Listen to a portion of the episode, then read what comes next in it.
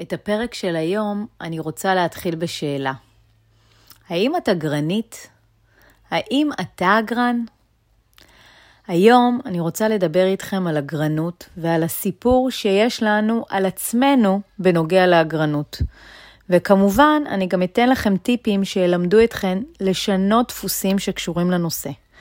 אז פתיח קטן ומתחילים.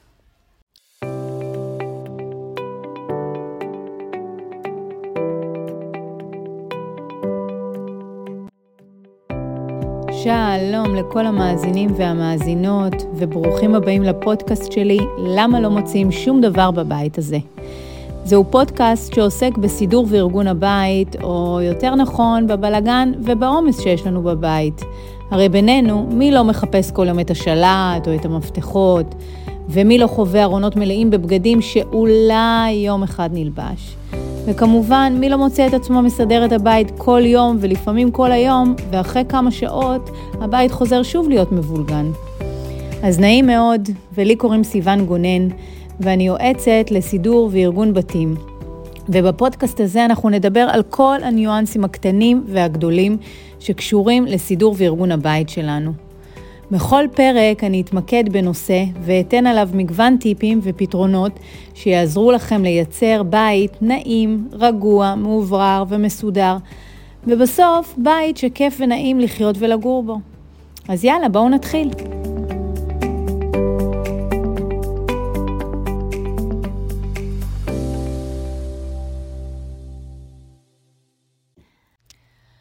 אז שלום לכל המאזינים והמאזינות, ואני באמת אה, מאוד שמחה שאתם אה, כאן אה, כדי להקשיב לפרק הסופר חשוב על זה, שבו אנחנו נפרק את כל הדבר הזה שנקרא אגרנות, ונבין אותו ככה יותר לעומק.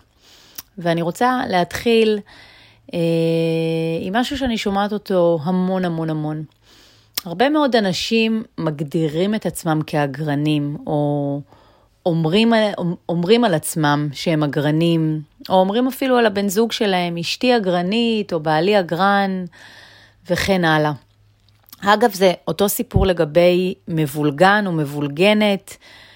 הרבה אנשים מהר מאוד נוטים להעניק לעצמם איזושהי תווית שמגדירה אותם כאגרן או כמבולגן, ולפעמים זה גם יכול להיות משהו שהצמידו לנו מהילדות.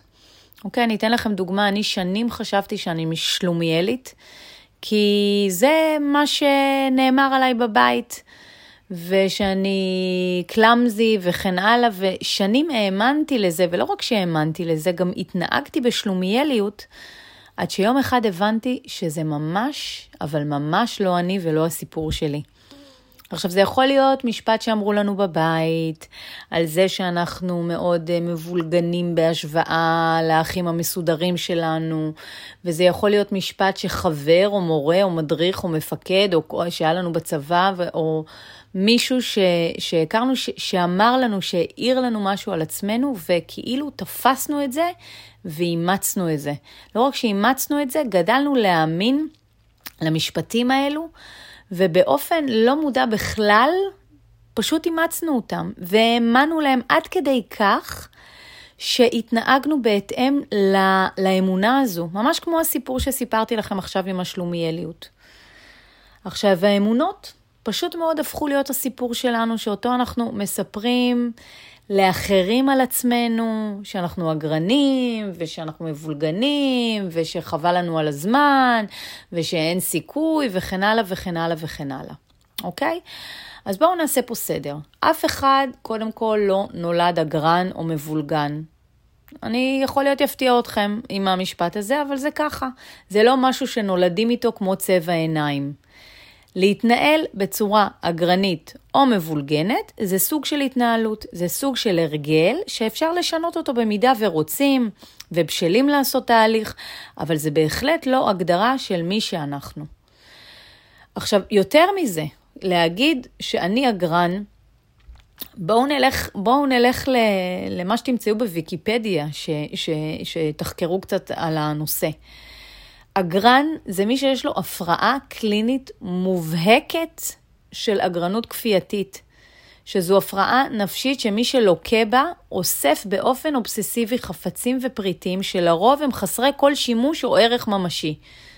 אבל אלו מצבים מאוד מאוד קיצוניים, ורובנו לא נמצאים בקצוות האלו, צריך להבין את זה, אוקיי? כשאנחנו אה, רוצים להתנהל בצורה מאורגנת ומסודרת ובמרחב מאוברר, זה מיומנות. אפשר ללמוד אותה, אפשר ללמוד לסדר ולארגן את המרחב מחדש.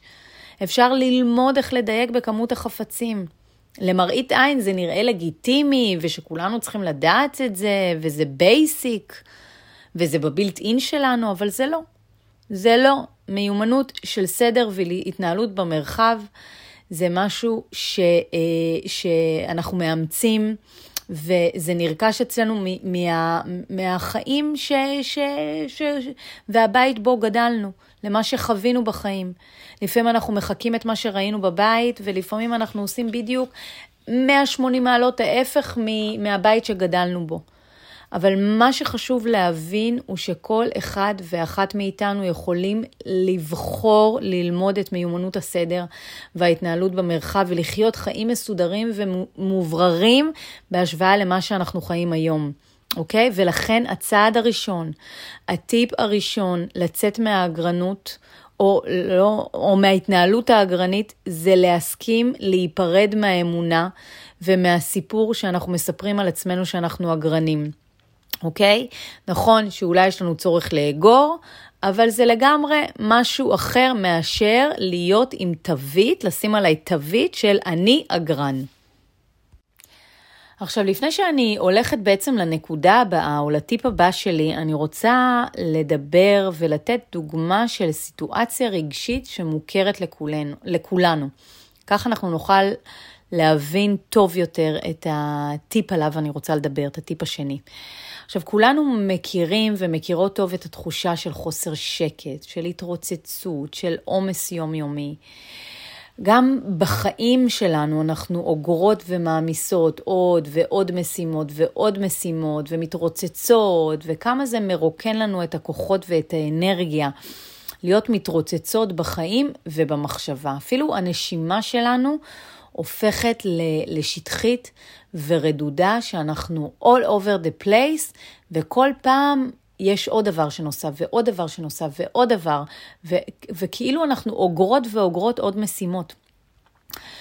וזהו כוחו של העומס, כשאנחנו מאפשרות לו לגדול ללא גבולות, ואנחנו מעמיסות עוד ועוד על הגב שלנו, ממש כמו נמלה שמתרוצצת, שמעמיסה על הגב שלה מזון ואוכל לקראת החורף, אבל ההבדל בינינו לבין הנמלה, שהנמלה לפחות בחורף יודעת לקחת טיים-אאוט ופסק זמן, בעוד שאנחנו שוכחות לעשות את זה. הרי אם אנחנו נעצור שנייה ונחשוב נחשוב על כך לעומק, אנחנו כולנו נסכים שהעומס הזה לא טוב לנו, אבל עדיין אנחנו ממשיכות להוסיף עוד ועוד, וזה שאנחנו יודעות את זה, זה לא אה, מונע מאיתנו מלשנות את דפוס ההתנהגות שלנו של העמסת יתר, אוקיי? עכשיו, עומס בצורתו הפיזית בבית גורם לנו לחוויה שהיא מאוד דומה למה שתיארתי עכשיו בפן הרגשי. זה סוגר עלינו, זה סותם לנו את החמצן במרחב, זה גורם לנו להיות מתרוצצות בבית, לחפש, להתעצבן, לריב עם בני הבית, להתהלך בחוסר שקט. וגם בבית אנחנו יודעות שעומס לא טוב לנו, אבל עדיין אנחנו, אנחנו, אנחנו, קשה לנו לנפץ בעצם את הדפוס הזה והעומס. לא הולך וקטן, אלא רק גדל, וכמות החפצים לא הולכת וקטנה, אלא רק הולכת ומתרבה. אה, ואנחנו משלמות על זה מחיר כבד. אוקיי? הוא, המחיר הזה, הוא משפיע לנו על המצב רוח, על התפקוד, על השמחת חיים שלנו. אה, על מערכות היחסים בבית, ועדיין אנחנו מרגישות עם, עם, כל ה, ה, עם כל המצב הזה, אנחנו מרגישות שיש משהו שכובל אותנו לחוויה הזאת. כאילו אין שום כוחות בעולם עכשיו שיכולות להרים אותי מהסיטואציה הזאת, שיכולות לגרום לי לשנות את המצב הזה, ואנחנו כאילו נבלעות בתוך החלל העמוס הזה. אנחנו מגיעות למצב שאין לנו מקום לעצמנו, ממש חוויה של צמצום, ש- שאני חייבת להתכנס בתוך עצמי שאני, שאני לא אתערבב עם העומס הזה, כי אז אני באמת אתפרק, אוקיי? ואז באמת החוסר אה, אה, אה, התמודדות שלי עם המצב, זה, זה, או, איך אני בוחרת להתמודד עם חוסר התמודדות, חוסר הכלה של המצב הזה, זה לסגור את הדלת, זה עדיף לא לפתוח את הארון, אה, ועדיף שזה, שזה, שזה יהיה רחוק מהעין, רחוק מהלב, אבל אנחנו מבינים שבמקרה הזה זה לא יעבוד ככה, כי התדר של העומס הוא מחלחל גם מפתח הדלת ומפתח הארון, אוקיי?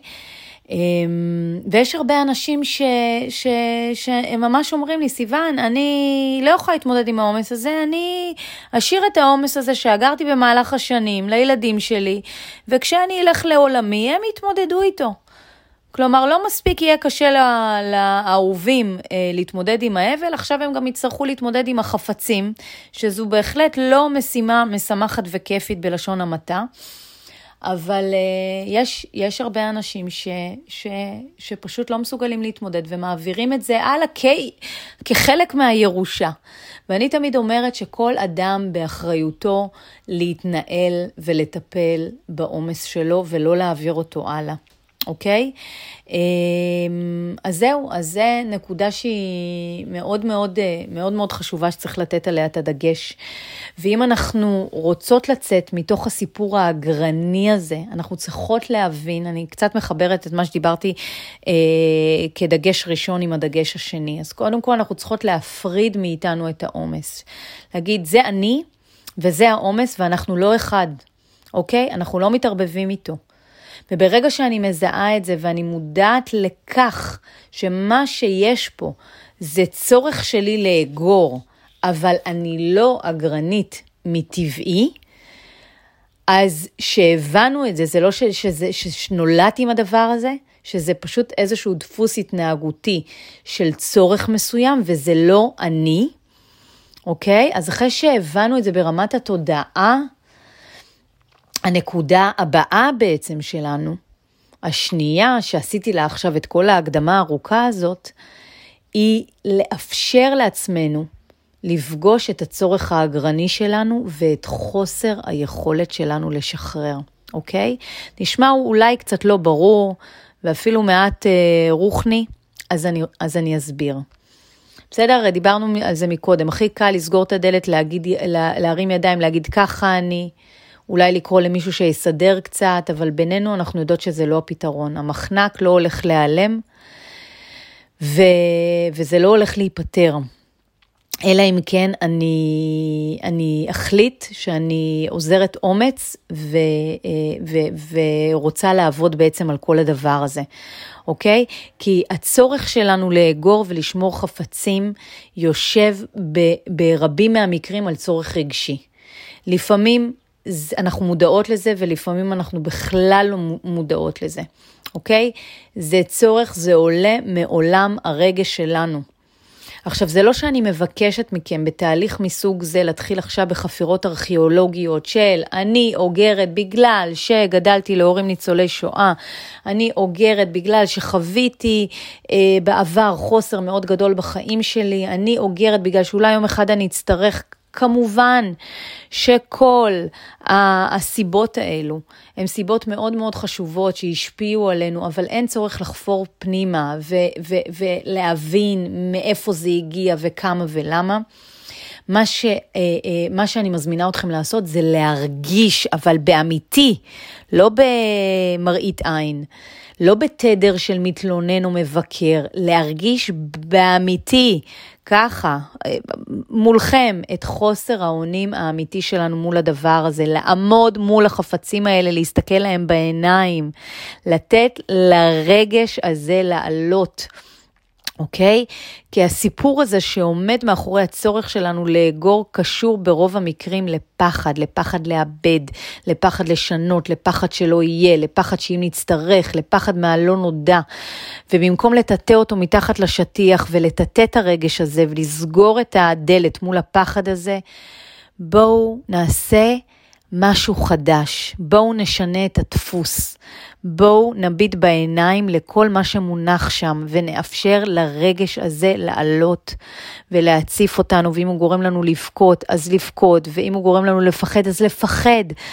ו- ולתת לתחושות האלה לצאת, לא, לא לפחד לתת לתחושות האלה לפחד, כי, כי, כי, כי מה שיעלה בתוכנו עולה כדי לצאת החוצה, כי כל רגע שצף עולה למעלה כדי שהוא ישתחרר, וברגע שאני אתן לעצמי להרגיש אותו במלוא העוצמה, רק כך הוא יכול להשתחרר. ברגע שאני אתן לו כל פעם פטיש של עשרה קילו על הראש, הוא רק ייקבר עוד יותר בתוך הגוף שלי, וככה אני מרחיקה את עצמי. כמובן שאנחנו זקוקים ל, אה, להיות במקום בשל כדי לעשות את זה, אבל זו אה, בהחלט הנקודה של לתת לרגש לעלות, לזהות אותו. ולתת לו מקום, לתת לו הכרה, ולא להוריד אותו עם פטיש של עשרה קילו, כשאתם עומדים מול החדר העמוס והמפוצץ הזה בחפצים, אוקיי? אז זה בעצם השלב השני שלנו. השלב השלישי שלנו בתהליך התודעתי הזה, שאני בעצם מובילה אתכם, אוקיי? תשימו לב שזה משהו מאוד מאוד יפה, שאנחנו לא מתעסקים פה כרגע בטיפים שהם פרקטיים, כי אי אפשר לגשת למשהו שהוא רגשי, שהוא יושב בעצם על, על, על עולם הרגש שלנו בעשייה. אוקיי? באקט של עשייה. לעשות, לבוא, לסדר, למיין, לשחרר, זה לא עובד ככה. בסדר? זה, זה, זה קודם כל, זה צריך, צריך להיות בתודעה שלנו וצריך לחבר בין ההבנה לבין העשייה. אם אני לא אעשה את השלב של ההבנה, את החלק של התודעה, לפני שלב העשייה, אני אשאר בדיוק באותו מקום תקוע. ולכן גם הטיפ בעצם והדגש השלישי שלי הוא קשור עדיין לתהליך התודעתי, הוא ממשיך בעצם את שני השלבים הראשונים עליהם דיברנו, אוקיי? אמ, עכשיו, השלב השלישי שלי, אני קוראת לו לשאול את שאלת הזהב. כלומר, האם העומס או החפצים האלו שאני שומרת תורמים לקיומי? האם הם מעניקים לי תחושת ביטחון ושמחה? האם הם ראויים לשטח ולמקום שהם תופסים לי בבית? יש לשאול את השאלות האלו, אוקיי? את עצמכם. פשוט לשאול את השאלות האלו, אבל לא בתדר ביקורתי, אלא בתדר אמיתי ובצורה הכי כנה שיכולה להיות, תשאלו את השאלות האלה. אם התשובה שלכם היא כן, כן, החפצים האלה תורמים לקיומי, כן, הם מעניקים לי תחושת ביטחון ושמחה, כן, אני חושבת שהם ראויים לשטח שהם תופסים לי בבית, הסימן שאתם לא מוכנים לשחרר ובכלל לא רוצים לשחרר. אבל מה ששונה הפעם הוא שבאופן מודע אתם בוחרים לחיות עם עומס החפצים שלכם. ואתם לא רוצים לייצר שינוי, ו- וזה, וזו ההחלטה שלקחתם. אוקיי? ואיתה אתם צריכים להתמודד. אבל אם התשובה שלכם היא לא, אם החפצים לא מעניקים לכם ביטחון ושמחה, והם לא ראויים לתפוס כל כך הרבה משטח הבית, אז הנה עשיתם פה כבר צעד משמעותי. גם הדבר הראשון שעשיתם זה הפרדתם את העומס מכם בשלב הראשון. אוקיי? הבנתם שאתם, הצורך האגרני ואתם זה לא אחד. שתיים, נתתם לעצמכם להרגיש את חוסר האונים שלכם מולו. ושלוש, גם התבהרה לכם התשובה שאתם זקוקים לייצר שינוי במרחב בבית, כי הוא לא מיטיב עמכם, אוקיי?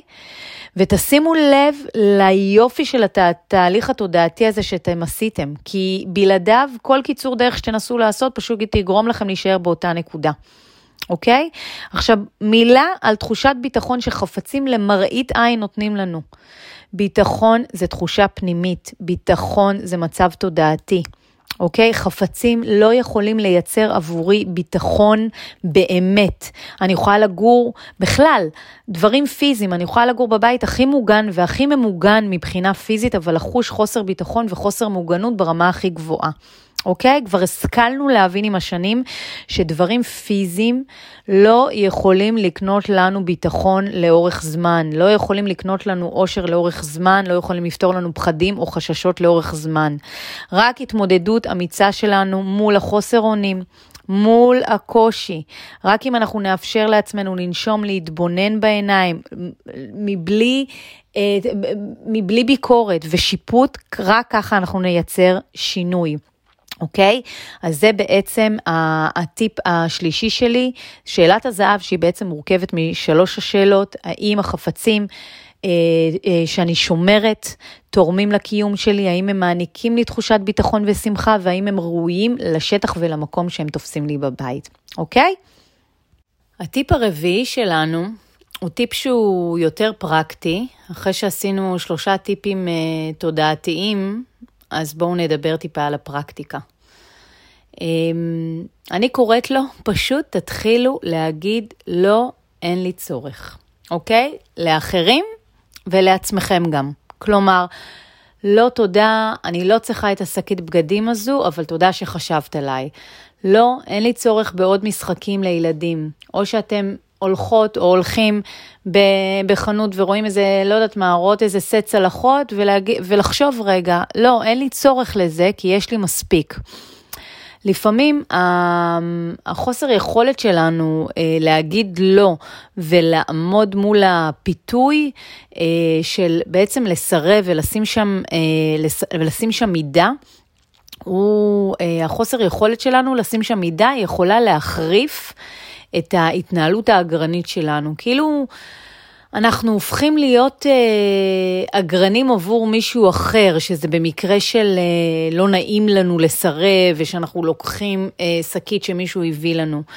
אנחנו צריכים להבין שיש אה, הרבה אנשים שמעבירים הלאה לאנשים אה, חפצים ושקיות ומשחקים וכלים וכן הלאה, בגלל שהם בעצמם לא נמצאים במקום שהם יכולים להכיל את המחשבה שהם ישחררו משהו אל הלא נודע, או, או אפילו עצם פעולת השחרור.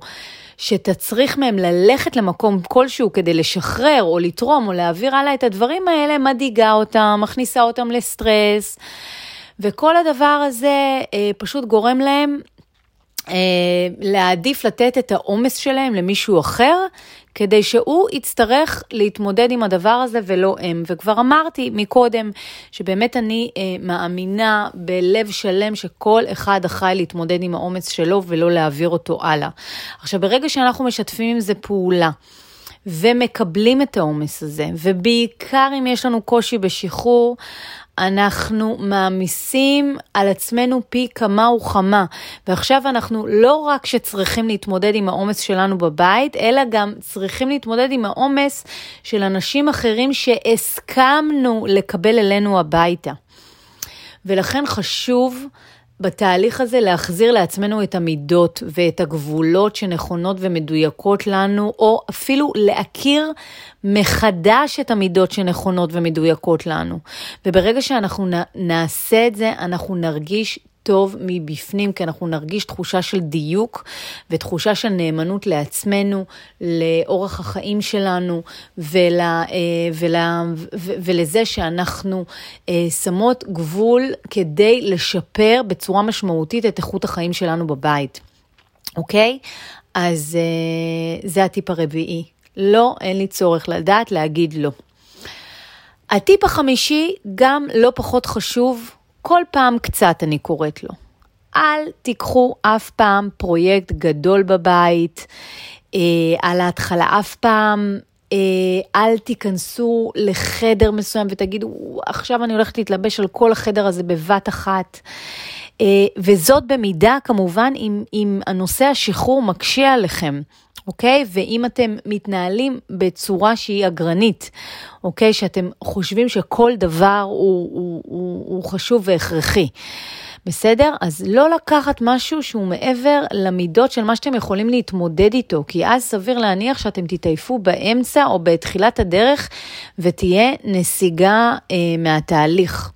ולכן עדיף להתחיל במשימות קטנות שניתן לסיים אותן ולהיות מרוצים ועם תחושה של הצלחה ושהשגנו ושהתקדמנו, מאשר לקחת משימה מאוד מאוד גדולה ולנטוש את הזירה או את ה... אני לא רוצה, אני לא רוצה להגיד זירה, כי אני לא רוצה להתייחס לזה כמלחמה, אבל לנטוש את האתגר הזה. אה, אה, בתחושה של, אה, בתחושה של, של, של, של, שלא, שלא הצלחנו. אוקיי? Okay, שזה בסדר גם להרגיש שלא הצלחנו, אבל אם אנחנו נדע לזהות את, ה, את, את, את גודל ה, ה, הפרויקט שאנחנו יכולים להכיל ולהיות נאמנים לעצמנו, אז הסיכוי שלנו להצליח הוא הרבה יותר גבוה. אוקיי? אז, אה, וברגע שאנחנו ניקח משימות קטנות, זה ימלא אותנו במוטיבציה, ואם אחרי זה אנחנו נגיד שאנחנו רוצים לעשות עוד משימה קטנה, אז אה, תפאדלו בכיף, אבל תתחילו עם קטן.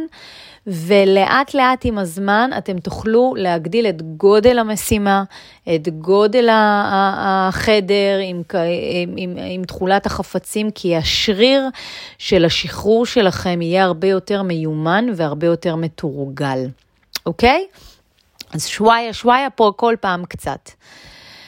טיפ השישי, אני קוראת לו נוסחת הקסם של קימונו, אוקיי? קימונו זה בעצם העסק שלי, מי שלא יודע, שבו אני אה, בעצם פיצחתי איזושהי נוסחה שעוזרת לנו למיין את החפצים בבית. והנוסחה הזאת אומרת שאנחנו משאירים חפצים שמכילים שני פרמטרים. הם צריכים להיות חפצים יעיל, פרקטיים ושימושיים, וחפצים שהם אהובים על ידינו. עכשיו, ברגע שחפץ מסוים מכיל רק פרמטר אחד, הוא לא מספיק מדויק עבור הבית שלי. אז כל חפץ ש, שנשאר אצלנו בבית, פרקטי ואהוב. אוקיי? זה בעצם מה שנוסחת הקסם אה, אומרת, זה לא משהו שהוא באמת שחור לבן ופשוט ליישם אותו על ההתחלה, ממש לא, אבל ככל שנוסחת הקסם תהיה מול עיניכם ואתם תשננו בעצם את המנטרה הזאת, אתם יותר תתקרבו בעצם לליישם אותה. ו- והיא תביא לכם את הדיוק האולטימטיבי בבית, אוקיי? עכשיו, אמ, ככל שתבחרו בעצם להשאיר חפצים שהם פרקטיים והם אהובים על ידכם, אתם גם תתקדמו למטרה שלכם מבחינת הצורך, מבחינת להשתחרר מהצורך האגרני, כי יש לנו הרבה חפצים שהם סתם, חפצים שמעולם לא השתמשנו ושסביר להניח שאנחנו לא נשתמש. ואני רוצה שתחשבו מה הדבר הכי נורא שיכול לקרות אם שחררתם משהו ופתאום אחרי חודש אה, גיליתם שדווקא את הדבר הזה שהייתם אה, צריכים שחררתם. הרי מה הכי גרוע ש... שיכול לקרות? עכשיו, למה אני נותנת את הדוגמה הזאת? כי באמת אנשים אומרים לי, וואי, סיוון, וזה לא... כבר, כששחררתי את זה, אחרי שבוע הייתי צריך פתאום להשתמש בזה. עכשיו, תבינו שלרוב אם משהו קבור אצלנו כל כך הרבה זמן, אנחנו אפילו בעצם לא יודעים על עצם קיומו, אוקיי? זאת אומרת שהוא נעלם מהעין, אני, הוא נעלם בעצם מהמחשבה. והסבירות שכזה דבר יקרה הוא, היא באמת אה, אחת למיליון. אבל אה, כן חשוב לי להתייחס אליה, כי זה כן משהו שאנשים אוהבים, אוהבים להאחז בו. ולכן חפץ שאינו שימושי ויעיל עבורנו, הוא לא ישנה את אורו בעין ויהפוך פתאום להיות uh, לשימושי אם הוא היה כל כך הרבה זמן באחסון עד שהגענו למצב ששכחנו מקיומו. ו, וגם במקרה הכי הכי הכי הכי גרוע, מה יקרה? אז אני ארכוש שוב, אז אני תמיד צריכה להבין מה אני מעדיפה, כלומר שיהיה לי משהו שאני אחשוב שאולי יום אחד אני אצטרך ואני אשאיר אותו והוא ייצר לי עומס וכובד בבית, או שאני אהיה אה, אה, אמיצה ובעצם אשחרר בגלל שאני מגיעה למסקנה ששנים לא השתמשתי בזה, וסביר להניח שהיום הזה, או אולי יום אחד, לא יקרה. ולפעמים אנחנו צריכים להתאבל. על חפצים שאנחנו משחררים. באמת, לפעמים זה, זה, זה, זה, זה כרוך בכאב, וזה בסדר, ועדיף כן לעשות את הצעד האמיץ הזה וכן לכאוב את זה, מאשר שזה ימשיך לשבת ולהעלות אבק עוד הרבה אה, מאוד שנים, אוקיי? ולכן, אה, תמיד צריך להבין את, ה, את המחיר שאנחנו משלמים על זה שאנחנו אוחזים באמונה, אולי יום אחד אני אשתמש, ובגלל זה, אה, ואני לא רוצה להיות בתחושה הזאת. אז, אה, אז לא לפחד מזה. אוקיי? ואני חושבת שאני רוצה בעצם לסיים את, ה, את הפרק הכה חשוב הזה אה, בנקודה שעלינו לזכור שאף אחד ואף אחת לא יכולים לעשות את התהליך הזה עבורנו. אף אחד לא יכול למיין, לשחרר ולסדר אה, עבורנו. אני נתקלתי באמת בהרבה סיפורים שהסתיימו בעוגמת נפש קשה, כאשר שחררו פריטים למישהו, למישהו, ואז ב, ב, ב, אפילו במודע או לא במודע, ואז הוא גילה את זה, והוא היה במפח נפש מאוד מאוד גדול. כלומר, יש אנשים שהמשפחה שלהם רוצה לעשות להם איזשהו, אה, איזושהי מחווה, ואז אה, מזמינים מישהו, והמישהו הזה משחרר, ואז זה אוי ואבוי. ואותו דבר גם אם בן אדם מזמין מישהו ועושה את התהליך הזה. אה, והוא לא בשל, ואז הוא מתחיל לשחרר דברים, והוא מתחיל להתאכזב בגלל שהוא לא מוכן נפשית לעשות את התהליך הזה. אז באמת, אה, אה, זה באמת מקום ש, שמשאיר אותנו בתקיעות. וכמו שאני אומרת שאף אחד לא יכול להתאמן או לאכול בריא בשבילנו, גם אף אחד לא יכול למיין, לשחרר ולסדר עבורנו. נכון שאני הכי בעד תמיכה וליווי מקצועי ומסגרת לתהליך, אבל שלב הביצוע, הוא באחריותנו בלבד, וזה משהו שאנחנו חייבים לעבור אותו בשתי ידיים, וגם לא לפתח תלות במישהו אחר שיהיה איתי, שיסדר איתי, שימיין איתי, שיעשה את זה בשבילי, כי זה פשוט, אני יכולה להגיד מניסיון של שנים, שזה באמת, שהוא, שזה לא, לא עובד. הרבה פעמים שאנחנו צריכים לעשות את התהליך, אנחנו צריכים לעבור גם את הבשלות הרגשית, כדי להגיע לפיזי ולהצליח ליישם בפיזי, ובסוף האחריות והלמידה, ואם אני רוצה שזה יהפוך להיות כהרגל, זה צריך לעבור דרך שתי הידיים שלי. בלי שאני מרגישה תלותית במישהו כדי ליישם את זה, וכמובן, תמיכה ומסגרת וכלים, ושמישהו ילווה ויכיל אותנו בכל התהליך הזה, זה תמיד מבורך וזה תמיד עוזר. אז באמת אני יכולה אה, אה, להמליץ שהשלב הראשון זה באמת להקשיב לפרק הזה, להקשיב לכל הטיפים שניתנו פה, גם לטיפים התודעתיים וגם לטיפים הפרקטיים, כי זה עובד ביחד, אי אפשר לטפל בפרקטיקה לפני שאנחנו מטפלים ונותנים מקום לחלק הרגשי, ו, אה, ולהתחיל בעצם במשימות קטנות וממוקדות, וכמובן שאם עדיין אתם מרגישים ומרגישות שאתם רוצות לעשות תהליך, בליווי והדרכה אישית שלי לאורך כל התהליך, אז אני ממליצה לכם להיכנס לאתר הבית שלי. אה, www.kimonoisrael מילה אחת, .co.il ולקרוא שם על המסלול של הליווי האונליין האישי שלי, בו אני מלווה אתכם בתהליך. כמובן לעוד תכנים אני ממליצה לכם גם לעקוב אחריי באינסטגרם קימונו קו תחתון ישראל ולהצטרף לקבוצת פייסבוק שלי שבה אני נותנת טיפים ומעלה פוסטים שבועיים שנקראת סודות הסדר והארגון בבית. אז זהו, תודה רבה שהייתם בפרק הכה חשוב הזה, ואני אה, אשמח שתצטרפו אליי אה, לפרק הבא. אם יש לכם איזה שהם שאלות או הערות, בבקשה תכתבו לי דרך האתר, בצור קשר. ו... וזהו, תודה רבה שהייתם איתי, שיהיה לכם המשך יום נעים ונשיקות.